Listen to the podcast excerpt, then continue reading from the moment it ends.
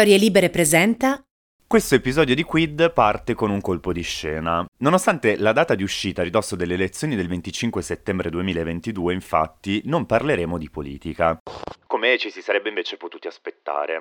O meglio, non tratteremo di stretta attualità politica, perché tutto ciò che ci riguarda in fondo è politico. Lo sono le nostre vite, i nostri corpi, le nostre esperienze e il modo in cui tutti questi aspetti vengono rappresentati dai media.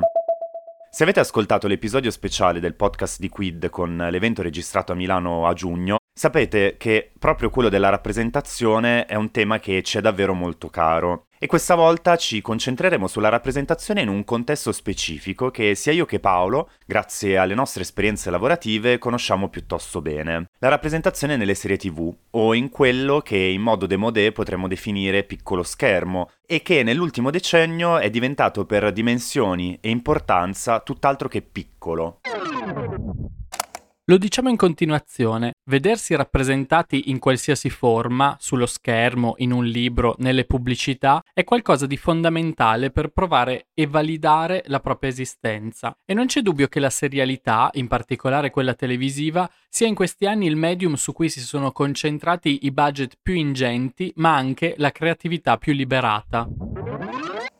È proprio su questo fronte che da anni si sta consumando una lenta emancipazione dai cliché e, in quest'ultimo decennio in particolare, un vero e proprio florilegio di opportunità e di racconti. È un percorso lungo e tortuoso, come vedremo, ma importante da percorrere fino alla prossima storia. Io sono Paolo Armelli. E io sono Daniele Biaggi. Siamo giornalisti e content creator freelance e insieme abbiamo creato Quid, Queer Identities, una piattaforma che ha un profilo Instagram, una newsletter e anche questo podcast, tutti dedicati all'attualità e alla cultura LGBTQ. Con noi ci sarà anche Porpora Marcasciano, presidentessa della Commissione Pari Opportunità del Comune di Bologna, con una sua pillola precisa e fulminante. Questo è Queer Identities. Il quid che vi mancava. È il 1976 quando sul canale americano CBS, secondo Wikipedia, compare il primo personaggio gay della storia televisiva. La serie in questione è una sitcom, The Bob Newhart Show, in cui il celebre comico Bob Newhart interpreta uno psicologo impegnato a relazionarsi in maniera piuttosto goffa e divertente con colleghi, familiari e amici. Where's the new loon? Nel terzo episodio della quinta stagione, dal titolo sibillino Some of My Best Friends Are, l'attore Howard Esman interpreta un nuovo membro omosessuale nel gruppo di terapia di Newart.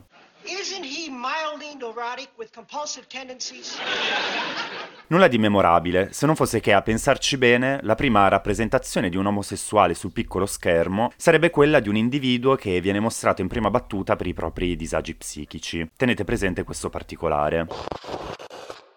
Spulciando un po' più a fondo, pare che i primi personaggi omosessuali fossero già apparsi in tv dal 1971, in serie come All in the Family, conosciuta in Italia come Arcibaldo, ma è solo nel 1972 con The Corner Bar che vediamo il primo personaggio gay ricorrente in uno show televisivo, Peter Panama. Bisognerà aspettare il 75 per vedere la prima coppia omosessuale e il 1981 per il primo protagonista gay, non dichiarato, nella storia della serialità, Sidney Shore di Con affetto tuo Sidney della NBC. I'm not the Sidney Shore who goes to five museums looking for a girl. He doesn't exist. I'm me. I can't change. Potremmo andare avanti con questa archeologia della rappresentazione all'infinito. Tenete conto che a seconda delle fonti poi c'è sempre qualche precedente pronto a saltar fuori e smentire ogni primato. C'è il primo bacio gay nella soap opera australiana The Box, 1974, mentre in Gran Bretagna bisognerà aspettare il 1989 per il primo bacio tra due uomini e il 1994 per un bacio tra due donne. Non se la cavano meglio gli Stati Uniti con il primo bacio donna-donna nel 1991 nella serie Los Angeles Law. Insomma, una storia iniziata pochissimi decenni fa e, a voler essere onesti, iniziata neppure granché bene. Perché c'è da specificare una questione banale ma non scontata. La quantità delle rappresentazioni non ne determina la qualità, lo abbiamo imparato negli anni.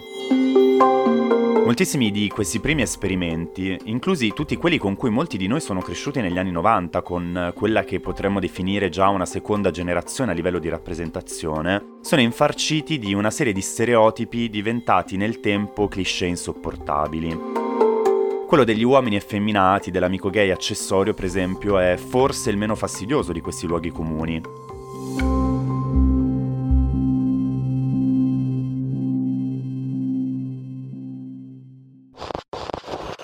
There are lots of ugly things about our history that feel like an assault, I think. In un bellissimo documentario che trovate su Netflix, Disclosure, si ripercorre la storia della rappresentazione delle persone transgender su piccolo e grande schermo. Una storia raccapricciante a vederla con gli occhi di oggi, ma forse c'è da dire lo era già all'epoca. Le persone transgender nelle serie tv per lungo tempo sono state semplicemente rappresentate morte. Uomini, ma soprattutto donne, rimaste uccise nel corso di crimini efferatissimi, oggetti di una narrazione truculenta che nulla raccontava della loro esperienza, della loro vita. Badate bene, non che questi omicidi non fossero statisticamente numerosi, per carità, ma tutto era funzionale a un certo tipo di narrazione sensazionalistica o, nel migliore dei casi, se così possiamo dire, irrisoria e problematica quando si trattava di personaggi sopravvissuti. O ancora mostruosa, le persone transgender coincidevano con qualcosa di cupo, ambiguo, raccapricciante, appunto, alimentando una serie di luoghi comuni a lungo duri da scardinare. La comunità LGBTQ, che non era contemplata in un disegno di società binaria, non poteva e non doveva esserlo neanche nella rappresentazione che quella società concedeva al proprio pubblico. Fine del discorso. Se c'era, non era certo un modello da seguire. L'unica via era soffrire, rimanere uccisi, essere derisi, demonizzati o, nel migliore dei casi, silenziati. Un po' come accade in Friends al padre di Chandler. Hello all. Hi, Dad. Charles Bing è il nome con cui viene sempre chiamato. Si sa che si esibisce in uno spettacolo drag di Las Vegas con il nome di Elena Handbasket, ma non viene mai esplicitamente chiarito se sia una drag queen oppure una donna transgender, come suggerisce il fatto che si presenti in abiti femminili anche in un'occasione non legata alle sue esibizioni, cioè il matrimonio del figlio. Solo pochi mesi fa Marta Kaufman, co-creatrice e produttrice esecutiva della sitcom, ha ammesso che è stato un errore usare il pronome maschile per riferirsi al personaggio del papà di Chandler, perché questa era evidentemente una donna transgender. A interpretarla, tra l'altro, era una donna, l'attrice Kathleen Turner, e questo ci permette di introdurre un ulteriore tema anche quando ci sono, anche quando vengono rappresentati e rappresentate, anche se vengono rappresentati e rappresentate male, non sempre gli attori e le attrici sono uomini e donne gay o uomini e donne transgender. La rappresentazione c'è, ma è illusoria, è un progresso a metà. E questo vale nel campo delle serie tv come nel cinema. Tornando al tema della morte, per stare allegri, i finali tragici sono talmente comuni che in inglese è stato coniato il termine bury your gaze, per definire il fenomeno per il quale i personaggi queer sono sempre stati ritenuti più sacrificabili nell'economia generale dei racconti. All'inizio lo erano perché i pochi personaggi LGBTQ erano i nemici, malvagi, e l'ordine del racconto, lo sappiamo fin dalle favole, può essere ristabilito solo con un lieto fine che veda nel nemico un fallimento. Se sopravvivevano, dovevano comunque essere puniti, non contemplati in un disegno più generale di società, lo abbiamo già detto. Il passaggio successivo è però significativo. A un certo punto i personaggi queer sono diventati too good for this sinful heart, vittime sofferenti dell'omofobia, ad esempio, o di mali come l'AIDS, che ha ovviamente avuto un impatto non secondario sulla rappresentazione queer tra gli anni 80 e 90. Insomma, della normalità, della bellezza delle nostre vite non si sapeva assolutamente nulla. Il livello più parossistico lo si raggiunge però con la rappresentazione delle donne, in particolare delle coppie lesbiche. Anche questo fenomeno ha un nome, Dead Lesbian Syndrome, la sindrome della lesbica morta. Tanti sono i casi di amori finiti male che anche in questa circostanza è stata coniata un'etichetta. Se il finale non fosse già chiaro, l'elenco di serie che seguono potrebbe essere un enorme spoiler. La sindrome della lesbica morta, infatti, segue un lungo itinerario che va dal primo caso del 1973, con la serie Executive Suite, passa per Xena, Buffy e The 100, arrivando fino a Killing Eve. Insomma, un topos, quello sì, dura a morire.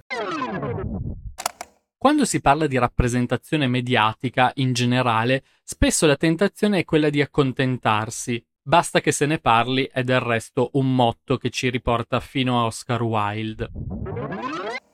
Il fatto è che anche quello della narrazione queer in televisione, così come sugli altri media, è un percorso in continua evoluzione e in cui pian piano, ma speriamo invece sempre più velocemente, si fanno dei passi in avanti. E non si può ignorare il fatto che anche la storia della televisione è stata mandata avanti da segnali storici, veri e propri punti di rottura, strappi in quel velo di Maya che è la eteronormatività. Magari erano balzi in avanti incompleti, imperfetti, eppure sono momenti che hanno fatto la storia. Pensiamo a Ellen DeGeneres. This is this is so hard, but I I I I think I've realized that I am era il 30 aprile 1997 quando nella sitcom chiamata come lei la comica americana fa coming out in una goffa dichiarazione al microfono di un aeroporto. Susan, I'm gay. Solo pochi mesi prima DeGeneres aveva fatto il suo coming out personale e per tantissimo tempo non si era che parlato, o meglio chiacchierato, di come questo si sarebbe tradotto sullo schermo. Quell'episodio si intitolava The Puppy Episode perché inizialmente ABC, il network che mandava in onda la serie, aveva suggerito che, come cambio di vita epocale, il personaggio di Ellen invece di dichiararsi lesbica si prendesse per esempio un cucciolo, a Puppy, appunto. Il titolo fu lasciato poi in segno di beffa. La stessa De Generes aveva per mesi scherzato sulla rivelazione, un po' anche per mantenere la sorpresa e confondere le acque ai giornali diceva che il suo personaggio si sarebbe scoperto libanese o che si sarebbe aggiunto un nuovo personaggio di nome Les Bien.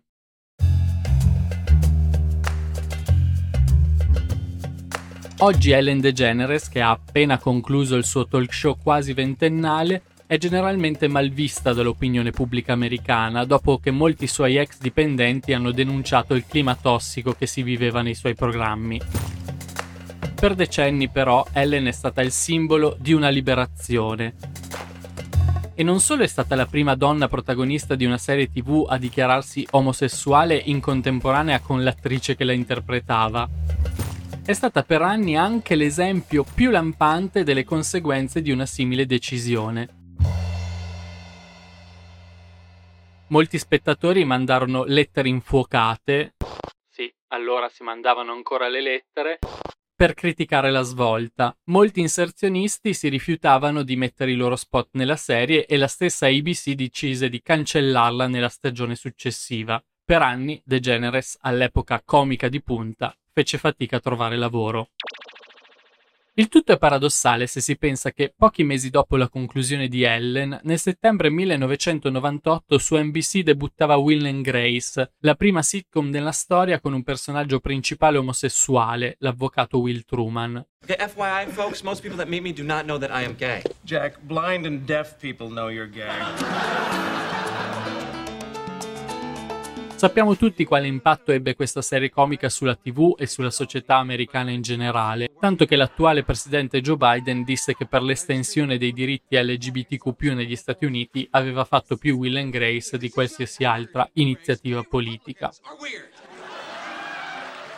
Nonostante ciò, a ben vedere, anche questa serie rivoluzionaria aveva i suoi limiti. Rappresentazione macchiettistica dei gay, odio plateale per le lesbiche, battute al limite della transfobia, se non totalmente transfobiche, e in generale un'insistenza sui gay maschi bianchi e poco più. Di nuovo, le rivoluzioni della storia sono spesso imperfette o incompiute, ma è anche vero che questo è un fiume che non si può frenare. L'anno dopo la fine di Ellen e l'inizio di Will and Grace, nel 1999, Russell T. Davis creava nel Regno Unito Queer as Folk, di cui nel 2000 arrivò il remake prodotto negli Stati Uniti e in Canada. In entrambi questi casi sono alcune delle rappresentazioni delle narrazioni televisive più realistiche, liberatorie e spregiudicate sulla vita dei gay dei primi anni 2000. Bisognerà aspettare invece il 2004 per vedere The L World, prima serie completamente dedicata al mondo lesbico. Anche qui c'erano però quasi esclusivamente lipstick lesbians e gli stereotipi da sguardo maschile si sprecano per non parlare del trattamento problematico dell'unico personaggio transgender. Così come Queer as Folk sembrava essere troppo sessualizzato, queste serie avevano certamente dei difetti, eppure contribuirono a rompere delle dighe. Il fatto che i recenti revival di entrambi del World Generation Q e Queer as Folk del 2022 abbiano aperto a una più ampia gamma e a un più ampio rispetto della rappresentazione queer è un'ulteriore dimostrazione di come il tempo è il miglior alleato di questi immaginari. Certo, finché abbiamo la pazienza di aspettare. E in Italia invece? Eh, qui il discorso si complica almeno per due ragioni. La prima è numerica. Abbiamo pochissime, e ribadiamo pochissime, rappresentazioni queer sul piccolo schermo. E per queer si intende anche tutto ciò che non è cisgender e omosessuale. Persone transgender, non binarie, asessuali e intersessuali sono completamente assenti nel racconto seriale italiano. Il secondo motivo è di storicizzazione, potremmo dire. Basta infatti una veloce ricerca online per farsi un'idea di quanto sia difficile ricostruire questa storia di visibilità. È il giugno 2015 quando sul suo profilo Facebook l'artista Emanuel Casso scrive Stasera il primo bacio gay in fascia protetta nella storia della RAI e l'onore è tutto mio. Nell'episodio del candidato di questa sera bacerò niente di meno che Filippo Timi. Nonostante la rarità di un bacio in prima serata sulla rete ammiraglia, c'è subito chi ha fatto notare come non fosse proprio il primo caso di bacio omosessuale. Un posto al sole, infatti, aveva già trasmesso un bacio gay a marzo di quell'anno, mentre il primo coming out in una fiction Rai, anche in quel caso con bacio, era arrivato nel 2012 con la serie Una grande famiglia. Addirittura nel 2011, sempre un posto al sole, aveva raccontato la storia di un amore lesbo, ma qui molti ricorderanno il precedente di 100 vetrine con le labbra di Anna Safronic e quelle di Francesca Delfino, sigillate in un lungo e appassionato bacio.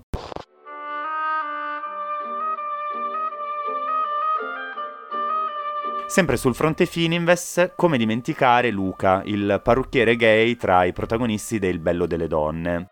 Se avete voglia di un nostalgico salto nel passato o se siete giovani e vi incuriosisce vedere come era trattato il tema dell'omosessualità poco meno di vent'anni fa in televisione, sappiate che l'episodio 3x04 della serie, uscito nel 2003 e dedicato proprio a Luca, alla sua omosessualità e ai suoi travagli, si trova su YouTube nella versione integrale. Riguardarlo è un'esperienza abbastanza sorprendente. Ci piacerebbe dire che oggi sono cambiate molte cose, ma è vero fino a un certo punto. Ci sono casi virtuosi che raccontano l'omosessualità, soprattutto maschile, come Scamitalia, ma il discorso potrebbe finire, e anzi finisce impietosamente qui. L'abbiamo ribadito più volte, quantità non significa qualità, eppure il caso di Scamitalia per noi è eclatante. Ci siamo appigliati alla storia di Martino e Nicolò come se ci mancasse l'aria, perché quella era l'unica boccata di ossigeno che abbiamo ricevuto da anni e anni a questa parte. Siamo a corto di ossigeno soprattutto se ci confrontiamo con il mercato americano, ma sia chiaro, per ovvie ragioni di dimensioni gli Stati Uniti sono un traino ineguagliabile. Il rischio però di omologazione e di appiattimento su un'agenda ideologica unica e ben precisa resta inevitabile.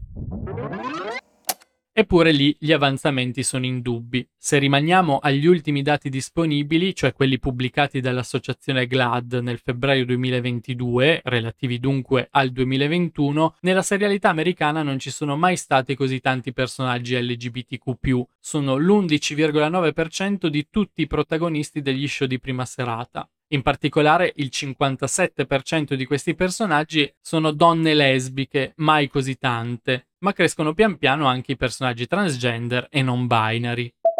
È tutt'oro quello che luccica? Anche qui no, o meglio non sempre, dato che praticamente non esistono più serie che abbiano solo protagonisti queer, come era avvenuto appunto in passato in The L World per esempio, e sono anche pochissimi personaggi che sono queer ma magari anche disabili, sieropositivi o hanno comunque qualche altra caratterizzazione intersezionale. Passi in avanti insomma, anche se se ne possono fare sempre altri. Non possiamo però che gioire dell'abbondanza di serie queer che da oltreoceano ci hanno inondato negli ultimi anni. Questo merito soprattutto delle piattaforme di streaming che, dovendo imporre un modello nuovo e volendo appunto porsi in maniera disruptive nei confronti della vecchia TV, non hanno esitato a incamerare storyteller e storie prima marginalizzati.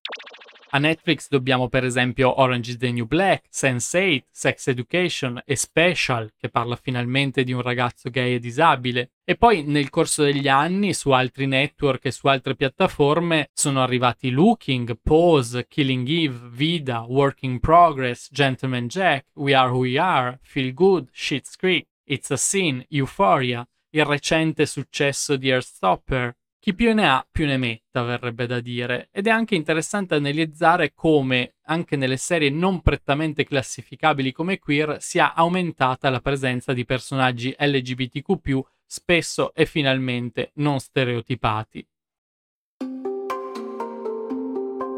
Bisogna guardarsi negli occhi e dire: viviamo in un contesto mediatico in cui la rappresentazione LGBTQ non è mai stata così ampia.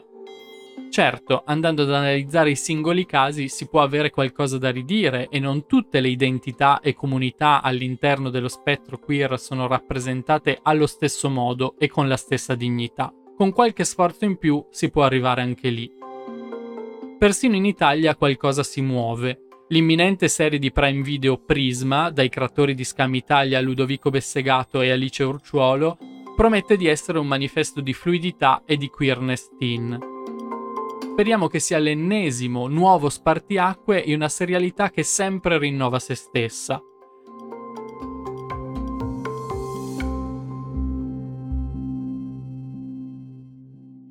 L'importante è anche educare il nostro sguardo affinché non ci si accontenti mai dei cliché, dei luoghi comuni e soprattutto della marginalizzazione e del silenzio a cui per decenni i personaggi queer sono stati relegati.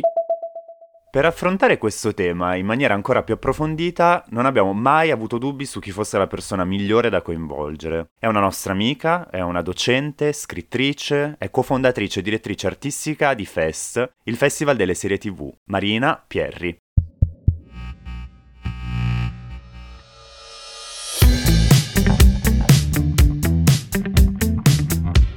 Ciao Marina, grazie per aver accettato il nostro invito. Ciao Paolo, è un piacere essere qui. Grazie mille. Ovviamente non potevamo che avere te come massima esperta di serialità, ma anche di rappresentazione sullo schermo e fuori. E appunto io mm, andrei proprio nel, mm, subito nello specifico del tema, perché uh, si parla molto, abbiamo parlato anche noi molto di rappresentazione LGBTQ sullo schermo, parlando spesso di personaggi e di storie. Ma secondo te invece quanto è importante anche avere una rappresentazione dietro le quinte? È la cosa fondamentale per quanto mi riguarda, nel senso che è evidente che c'è una sorta di conseguenzialità. Porto l'esempio delle persone con disabilità, è giusto insomma, ma, ma, potrei farne altri, come per esempio persone grasse oppure persone nere, eccetera, eccetera, però parto proprio dalla disabilità che ha anche uno status abbastanza speciale eh, nella serialità televisiva, dati i numeri che veramente gridano vendetta. Mm, quindi fondamentalmente mettiamo che io abbia uno show che ha per protagonista una donna con disabilità. Quindi inevitabilmente questo in prima battuta potrà comportare l'avere un'attrice che non ha quella disabilità e fa invece una grande performance. Quindi insomma direi che esempi in questo senso come ci insegna Marina Cuollo che è massima esperta in questo senso e ha fatto anche un meraviglioso TED che consiglio di recuperare facilmente reperibile online. Quindi quello che succede è che perché solitamente anche eh, attrici, attori, attoru che non appunto hanno queste disabilità poi prendono valanghe di premi e vengono le loro performance vengono incredibilmente lodate. Però poi nei fatti il corpo che noi vediamo sullo schermo non è appunto un corpo con disabilità. Questo tuttavia apre la pista possiamo dire in un certo senso, a una rappresentazione che diventa poi nel tempo e con un cambio di costume via via più consapevole. Quindi magari la seconda volta io ho una personaggia cieca che è anche interpretata da una attrice cieca, ma il vero scarto avviene quando io ho anche dietro le quinte e ho moltissime consulenze e accurate, oppure in alternativa che è veramente il non plus ultra ho proprio nella writers room ho invece delle persone che hanno quel tipo di esperienza immediata eh, del loro corpo, dunque riescono poi a costruire una rappresentazione che eh, diciamo restituisca questo tipo di presenza del corpo nel mondo. È davvero ha davvero molto molto a che fare con la presenza del corpo nel mondo, la rappresentazione ed è per questo che è chiaro che chiunque può scrivere qualsiasi cosa, ma c'è certamente una differenza nello scrivere eh, in, in, una maniera consapevole e scrivere in una maniera che eh, diciamo restituisca la percezione del mondo, che poi è quello che manca nella maggior parte di prodotti come diciamo tutti quelli che siamo, siamo stati, insomma abbiamo fatto l'abitudine a vedere. Quindi eh, diciamo è sicuramente un processo molto importante, eh, ma comincia con le scuole, comincia con la formazione. La formazione è il primo ambito su cui investire in questo senso, perché per quanto io possa avere davanti alla telecamera una serie di persone che appunto rappresentano bene o male quel corpo, se io non scrivo quel corpo secondo quella che è la mia esperienza, avrò probabilmente potrò avere qualche cosa di interessante, ma sicuramente mi mancherà un tassello.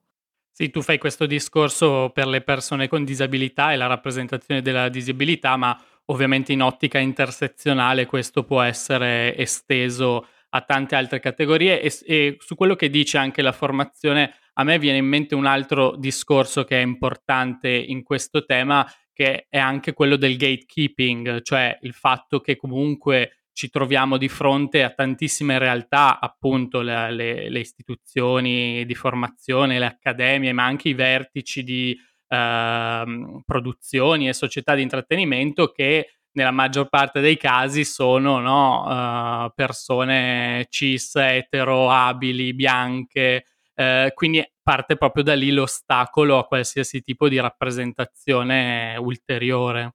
Credo che la parola che tu hai utilizzato, gatekeeping, sia davvero fondamentale perché eh, c'è proprio molto spesso, diciamo, tornando al, all'esempio delle persone con disabilità, questo diventa eh, davvero eclatante perché anche eh, fuori da ogni allegoria eh, c'è un fatto reale, cioè che è proprio l'accessibilità alla formazione, che nel caso delle persone con disabilità motorie diventa proprio profondamente reale, nel senso che nella maggior parte dei casi non ci sono neanche delle strutture adeguate, però assolutamente come dicevo in prima battuta, questo vale sicuramente anche per la rappresentazione lesbica, per in genere la rappresentazione queer, eh, vale sicuramente per la rappresentazione delle persone razzializzate e sicuramente per la rappresentazione dell'altra grande, eh, diciamo, fetta di corpi che vediamo così poco spesso, che sono i corpi grassi. Sì, esatto, c'è una, una serie di, di, no, di categorie, diciamoli, chiamiamole così, che trovano poco spazio perché poi appunto uh, si tende proprio a monte a voler uh, mutuare e continuare a proporre una stessa immagine sostanzialmente, spesso anche mh, fingendo in realtà un'inclusività, un'inclusione che si traduce solo in personaggi contentino, di personaggi no, che stanno lì a rappresentare una certa quota, ma che poi invece non rappresentano un cambiamento vero e proprio. Tu, secondo te, come, come vedi questa cosa? La, la st- stai notando dei miglioramenti in questo o soprattutto pensiamo a Hollywood c'è sempre la tendenza a fare questo tokenism, diciamo? Beh, eh, io penso che mh, sicuramente ci sono in prospettiva dei grandi cambiamenti. Beh, cominciamo col dire che, per esempio, anche in Italia in questo momento cominciamo ad avere una consapevolezza un po' maggiore anche proprio dell'ABC che se io scrivo eh, una serie che ha per protagoniste tre donne, magari una donna nella writer's room non è una brutta idea avercela. Quindi eh, io vedo che o- oggi è, è presto, anche usciranno dei prodotti molto interessanti che invece hanno un grosso dispiego di scrittura e anche in alcuni casi di regia femminile quando si tratta di prodotti con diciamo a forte tema di rappresentazione femminile. Una serie di cui credo che si parlerà tanto in Italia nel prossimo periodo è sicuramente Circeo. Circeo naturalmente che racconta il massacro del Circeo è dunque un tema veramente profondamente legato a diciamo quelle che sono un po' le, le basi del femminismo. Sono stata molto molto contenta di vedere che c'è stata un'attenzione nell'avere una writer's room per esempio quasi interamente femminile. Io non, non conosco ancora il risultato, però insomma ci sono sicuramente motivi di, di ben sperare, ma ripeto non perché tu o chiunque possa, non, non possa eh, o non debba scrivere di un certo tipo di temi che non riguardano il suo corpo, però io credo veramente che il corpo abbia le sue impressioni, cioè il corpo ha le sue geometrie e le sue grammatiche e purtroppo è un dato di fatto che questo tipo di esperienza aiuta nella scrittura, cioè aiuta a non riprodurre stereotipi, aiuta a sfatare stereotipi e aiuta ad aprire delle finestre molto importanti anche dal punto di vista della capacità che non tutte le persone hanno evidentemente di calarsi nella realtà delle altre persone che dal mio punto di vista è sicuramente qualcosa che le serie tv per esempio o il cinema o anche la letteratura possono fare ed è il grande dono dell'arte, vivere mille vite. Sicuramente anche come dicevi in qualche modo quello che dicevi si può riassumere nel fatto anche di cedere il microfono, no? ritornando al gatekeeping di prima, quando si parla di determinati corpi, di determinate realtà, far sì che siano le persone direttamente interessate a coprire quelle storie, a raccontare se stesse e le persone simili a loro. E l'hai detto tu, mh, parliamo spesso di, di, dati e di realtà americane, però anche in Italia, anche la serialità italiana in qualche modo sta cambiando. Quali sono secondo te le tappe fondamentali di questo cambiamento? Allora, le tappe fondamentali partono ancora una volta con quello che vuol dire ragionare sulle scuole di audiovisivo per quanto mi riguarda. Quindi questo rimane il fondamento, cioè nel senso che io posso avere tranquillamente una serie TV che ha per protagonista una stagione con una ragazza musulmana, ma se poi io non ho ragazze musulmane che sono italiane di seconda generazione che si presentano ai provini perché non hanno non c'è stata fino a questo momento evidentemente la costellazione per cui fosse semplice o utile utile eh, a avvicinarsi a quel tipo di mondo, allora voglio dire continuiamo a non andare da nessuna parte. Quindi è proprio, c'è davvero un processo, per usare una parola, un'altra parola inglese, di onboarding che è davvero fondamentale, deve essere cura, io penso anche delle scuole, attraverso innanzitutto la scelta anche delle docenze. Questo è un aspetto davvero importante, nel senso che non, anche qui per le docenze a sua volta sarebbe molto bene avere una mh, mm, non mediazione, cioè nel senso io per esempio sono nel direttivo della scuola online come si scrive una grande storia di Francesco Trento, sono fresca di aver lavorato appunto a un corso che si chiamava Streghe, Mostre e Ombre, dove è tutto dedicato appunto al male nelle storie, dove poi effettivamente ci sono state donne diversissime tra loro che raccontavano cosa voleva anche dire in alcuni casi sentirsi un'ombra per la società che viene abitata. E queste ripeto sono, sono aspetti che molto difficilmente si possono cogliere pur rimanendo chiaro che, e io di questo sono profondamente convinta, che le storie, per citare anche il, il broadcaster che ci ospita, le storie sono libere, è evidente, cioè le storie devono essere libere, ma d'altra parte bisogna anche riflettere sulla qualità delle storie e questo è quello che a me personalmente sta a cuore, cioè che non soltanto c'è un aspetto legato ai diritti civili che è fondamentale, ma è un aspetto legato alla qualità delle storie, cioè se noi riusciamo a fare un boarding di nuove voci, non rischiamo di trovarci con gli ennesimi cash cow, cioè le ennesime serie tv che ripetono e ripetono e ripetono sempre quello che le persone guardano perché in qualche modo eh, sicuro o si trovano a guardare, ma va a finire che anche le persone smettono di guardare eh, o smettono di avere voglia di guardare quelle storie. C'è davvero un grande bisogno dal mio punto di vista di novità. Sì, in questo discorso secondo me si inserisce in modo molto interessante il mercato, no? Perché c'è questa favola per cui spesso si ripetono gli stessi stereotipi, gli stessi tipi di produzione perché il pubblico vuole quello, invece abbiamo degli esempi anche abbastanza eclatanti di proposte nuove, innovative e anche dirompenti dal punto di vista della rappresentazione che poi hanno attecchito proprio perché magari erano più aderenti alla realtà che gli spettatori e le spettatrici stessi vivono, vedono, esperiscono. 100%, cioè se io penso a, alle serie, diciamo ad alcune serie che hanno fatto la differenza anche per diciamo, il panorama audiovisivo legato a, a tutto, a, alla comunità LGBTQIA e, e, e generalmente appunto al mondo queer, penso a un prodotto come Vida, che è un prodotto fondamentale perché ha una writer's room super differente, ma, ma ci sono veramente tanti esempi virtuosi, cioè nel senso che io credo che tutte le persone guadagnano dall'esperienza, de, dall'esperienza delle voci. Tutte le persone hanno da guadagnare in questo cambiamento delle storie, perché poi le storie sono anche grandi maestre e questo non lo dico in una maniera pedante, cioè quando dico che le storie sono grandi, grandi maestre intendo dire che le storie in una maniera veramente semplicissima e, ci aiutano a, a, a ragionare su quelli che sono gli angoli ciechi del nostro modo di pensare e io credo che senza uscire da questi angoli ciechi, continuiamo un po' a, a girare pavlovianamente per gli stessi tragitti, continuiamo a percorrere gli stessi sentieri, a fare le stesse strade e alla fine non ci guadagna né l'industria né chi guarda i prodotti di quell'industria. Certo, ci vogliono strade, strade nuove. Eh, hai citato Vida, ma per esempio ci sono altri titoli che secondo te, almeno anche proprio nella tua esperienza e nel, nel tuo cuore, diciamo, hanno rappresentato un punto di svolta nella rappresentazione LGBTQ, oppure in generale in quella che secondo te è appunto questa rappresentazione della realtà di cui abbiamo parlato finora?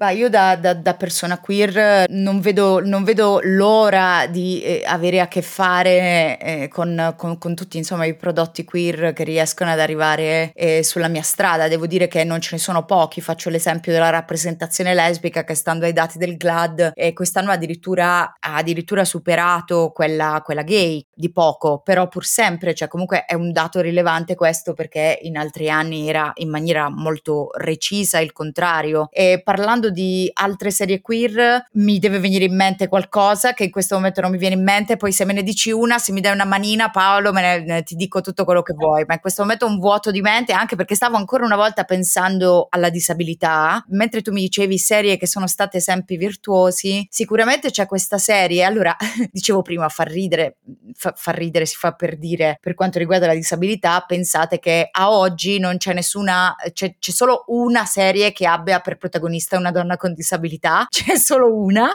e quella stessa serie è anche l'unica serie a essere scritta da una donna con disabilità, cioè proprio veramente l'unica serie al mondo ed è Metro 20, un metro e venti che è disponibile su arte.tv. E quella sarebbe una serie, per esempio, di cui sarebbe molto bello parlare. Ma tornando alle serie queer, sotto l'ombrello saffico, sicuramente una serie che è stata davvero importante, che purtroppo è stata cancellata come la maggior parte delle serie che vale la pena guardare di questi tempi, è Gentleman Jack, che è stato davvero un grandissimo show. Ci sono stati altri esempi virtuosi e meno virtuosi. Io in questo momento devo ancora guardare a League of Their Own, che sarebbe la serificazione di ragazze vincenti, ma non vedo veramente l'ora di farlo. Mi viene raccontato che comunque c'è una grandissima attenzione attenzione a questi aspetti, pure beh, penso alle, alle insomma, un po' alla, alla madre delle, de, delle, serie queer femminili che è Orange is the New Black, vabbè, a parte il Word naturalmente. Però anche in questo caso devo dire c'è sempre un writer's room che contribuisce in una maniera differente, però sicuramente ecco Vida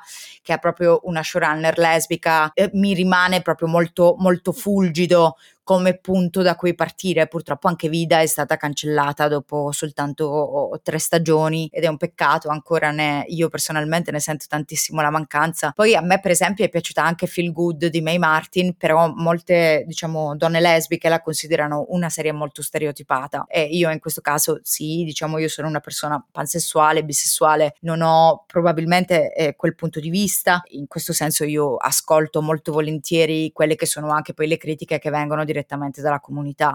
Certo, poi appunto parliamo di, di serie LGBTQIA oppure di serie queer, però di, insomma il discorso di base che cerchiamo sempre anche di ribadire noi è che la stessa comunità ha talmente tante sfumature al suo interno per cui eh, magari appunto ognuno dovrebbe avere la propria possibilità di rappresentazione e poi anche la fruizione da parte degli altri tipi di pubblico anche all'interno della comunità eh, insomma, può variare sensibilmente. Quindi poi scherzavamo anche fuori onda prima che non è facile poi farsi venire in mente tante serie queer perché o sono appunto, cioè il numero è sparuto e in più a volte non durano nemmeno così tanto, quindi dei sassolini, dei piccoli semi li buttiamo sempre, poi bisogna appunto che questo percorso sia sempre continuativo. Senti Marina, intanto ti ringrazio anche per queste tue parole che sono sempre preziose e che ci illuminano anche, secondo me, in, in alcuni punti che spesso non vengono attraversati dalla riflessione sui media e in generale sulla rappresentazione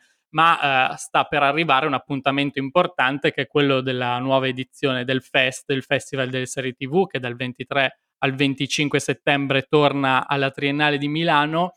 E io volevo sapere un po' da te se ce lo volevi raccontare brevemente, soprattutto partendo da quello che secondo me è un bellissimo claim, ma soprattutto un bellissimo tema che è Reframing Nature. Vorrei che ci dicesse due parole su questo. Grazie Paolo, ma non dormirò la notte se non riparto dicendo una, una, serie di cui mi sono dimenticata, che per me tra l'altro è anche la serie dell'anno in questo momento, sebbene purtroppo non sia arrivata in Italia, che è Our Flag Means Death. Eh, siamo Quindi molto curiosi.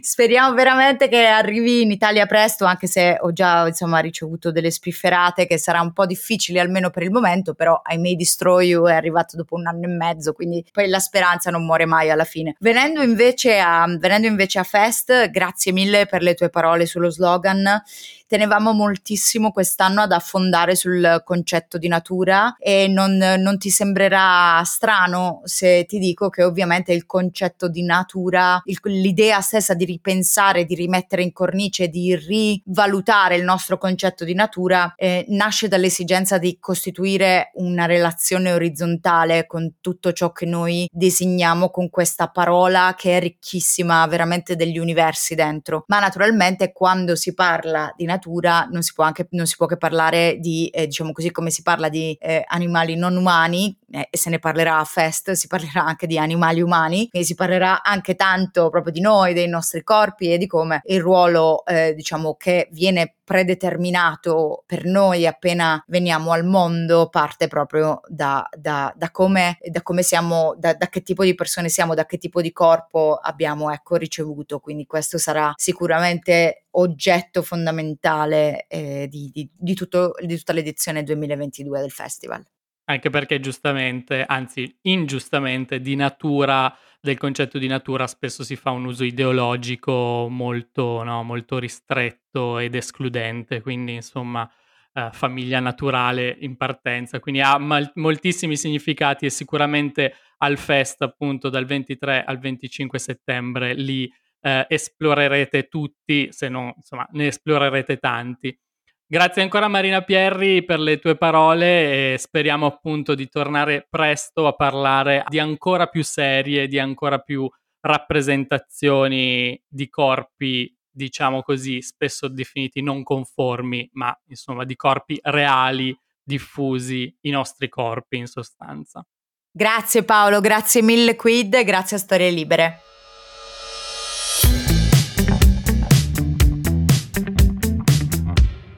Grazie mille Marina, siamo veramente grati di aver potuto coinvolgere e di aver raccolto un punto di vista così preciso, diretto e competente sul tema della rappresentazione nelle serie tv. Grazie ancora. A questo punto, se ci seguite da un po', saprete che è il momento della pillola di Porpora, il momento in cui cediamo il microfono a Porpora Marcasciano, storica attivista e presidentessa della Commissione Pari Opportunità del Comune di Bologna, chiedendole di mettere a fuoco una parola chiave, un termine collaterale al tema dell'episodio. Questa volta Porpora non è potuta intervenire, è stata impegnata a Venezia nella presentazione del film Le favolose di Roberta Torre, del quale è tra le protagoniste, ma soprattutto si è parlato di lei per una bruttissima aggressione transfobica che ha subito nelle scorse settimane. Potete leggere la dinamica dell'accaduto sul profilo Instagram di Porpora. Il racconto si chiude così, con queste parole. L'assurdità dell'accaduto, la sua imprevedibilità continuano a interrogare la mia coscienza, dovrebbero interrogare quella di tutte e tutti noi. Questo episodio ci ha toccato molto perché al di là dell'aver colpito una persona a cui vogliamo davvero bene, una persona speciale come ce ne sono poche, mette bene in luce grossi problemi della nostra società e ci ha fatto capire, forse con una nota un po' pessimistica, concedetecela visto il periodo, i tempi duri che ci aspettano possiamo e dobbiamo contare sulla forza della nostra comunità. Ti abbracciamo Porpora dal profondo del cuore e vi diamo appuntamento puntuali al prossimo mese. Ciao!